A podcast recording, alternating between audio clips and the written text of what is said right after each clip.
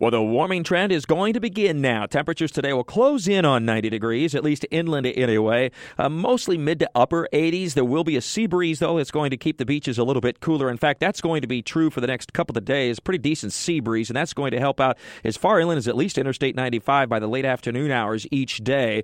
The winds will start to increase offshore out of the west and southwest, in other words, by later Thursday and especially Friday into Saturday, and that'll have a tendency to keep that sea breeze a little bit closer to the coast. But until then, We'll at least get some cooling each afternoon at the beaches. Otherwise, we're turning hotter the rest of the week. Highs will be near or a little bit above 90 for tomorrow and then into the 90s for Thursday and Friday, and not very far from record high temperatures as we top out uh, in the low to mid 90s both Thursday and Friday. Now, Saturday, a weak cold front moves through the area, but unfortunately, this does not look like a significant weather system when it comes to rainfall. There will be a few lightning strikes, which could ignite new fires. There will not be a whole lot of rain, but it is our next chance for any measurable rainfall across the area. But I think coverage is going to be less than half the area, with temperatures that'll drop off a little bit because of some added cloud cover, and of course that chance for a shower or a thunderstorm.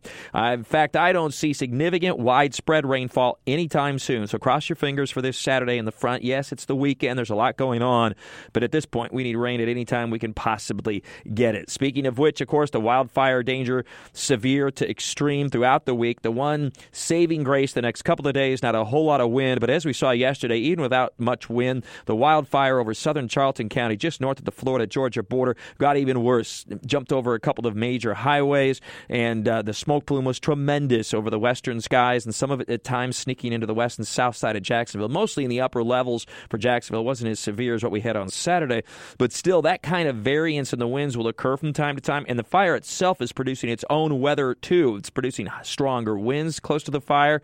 It's even producing more heat, which is resulting in um, the possibility even of some lightning over the fire that would be induced by the fire. It's getting to be that big, that active now. We saw oranges and reds on First Alert Doppler HD near the heart of that fire yesterday. Just a, a very hot and very active wildfire. And in fact, it's now within a few miles of the Florida Georgia border and the St. Mary's River, just uh, stone's throw away, if you will, from Nassau and Baker County. So let's hope firefighters can get this under control and then keep it under control. Uh, but the weather does not look like it'll be helping much uh, for at least the next several days and probably over at least the next week.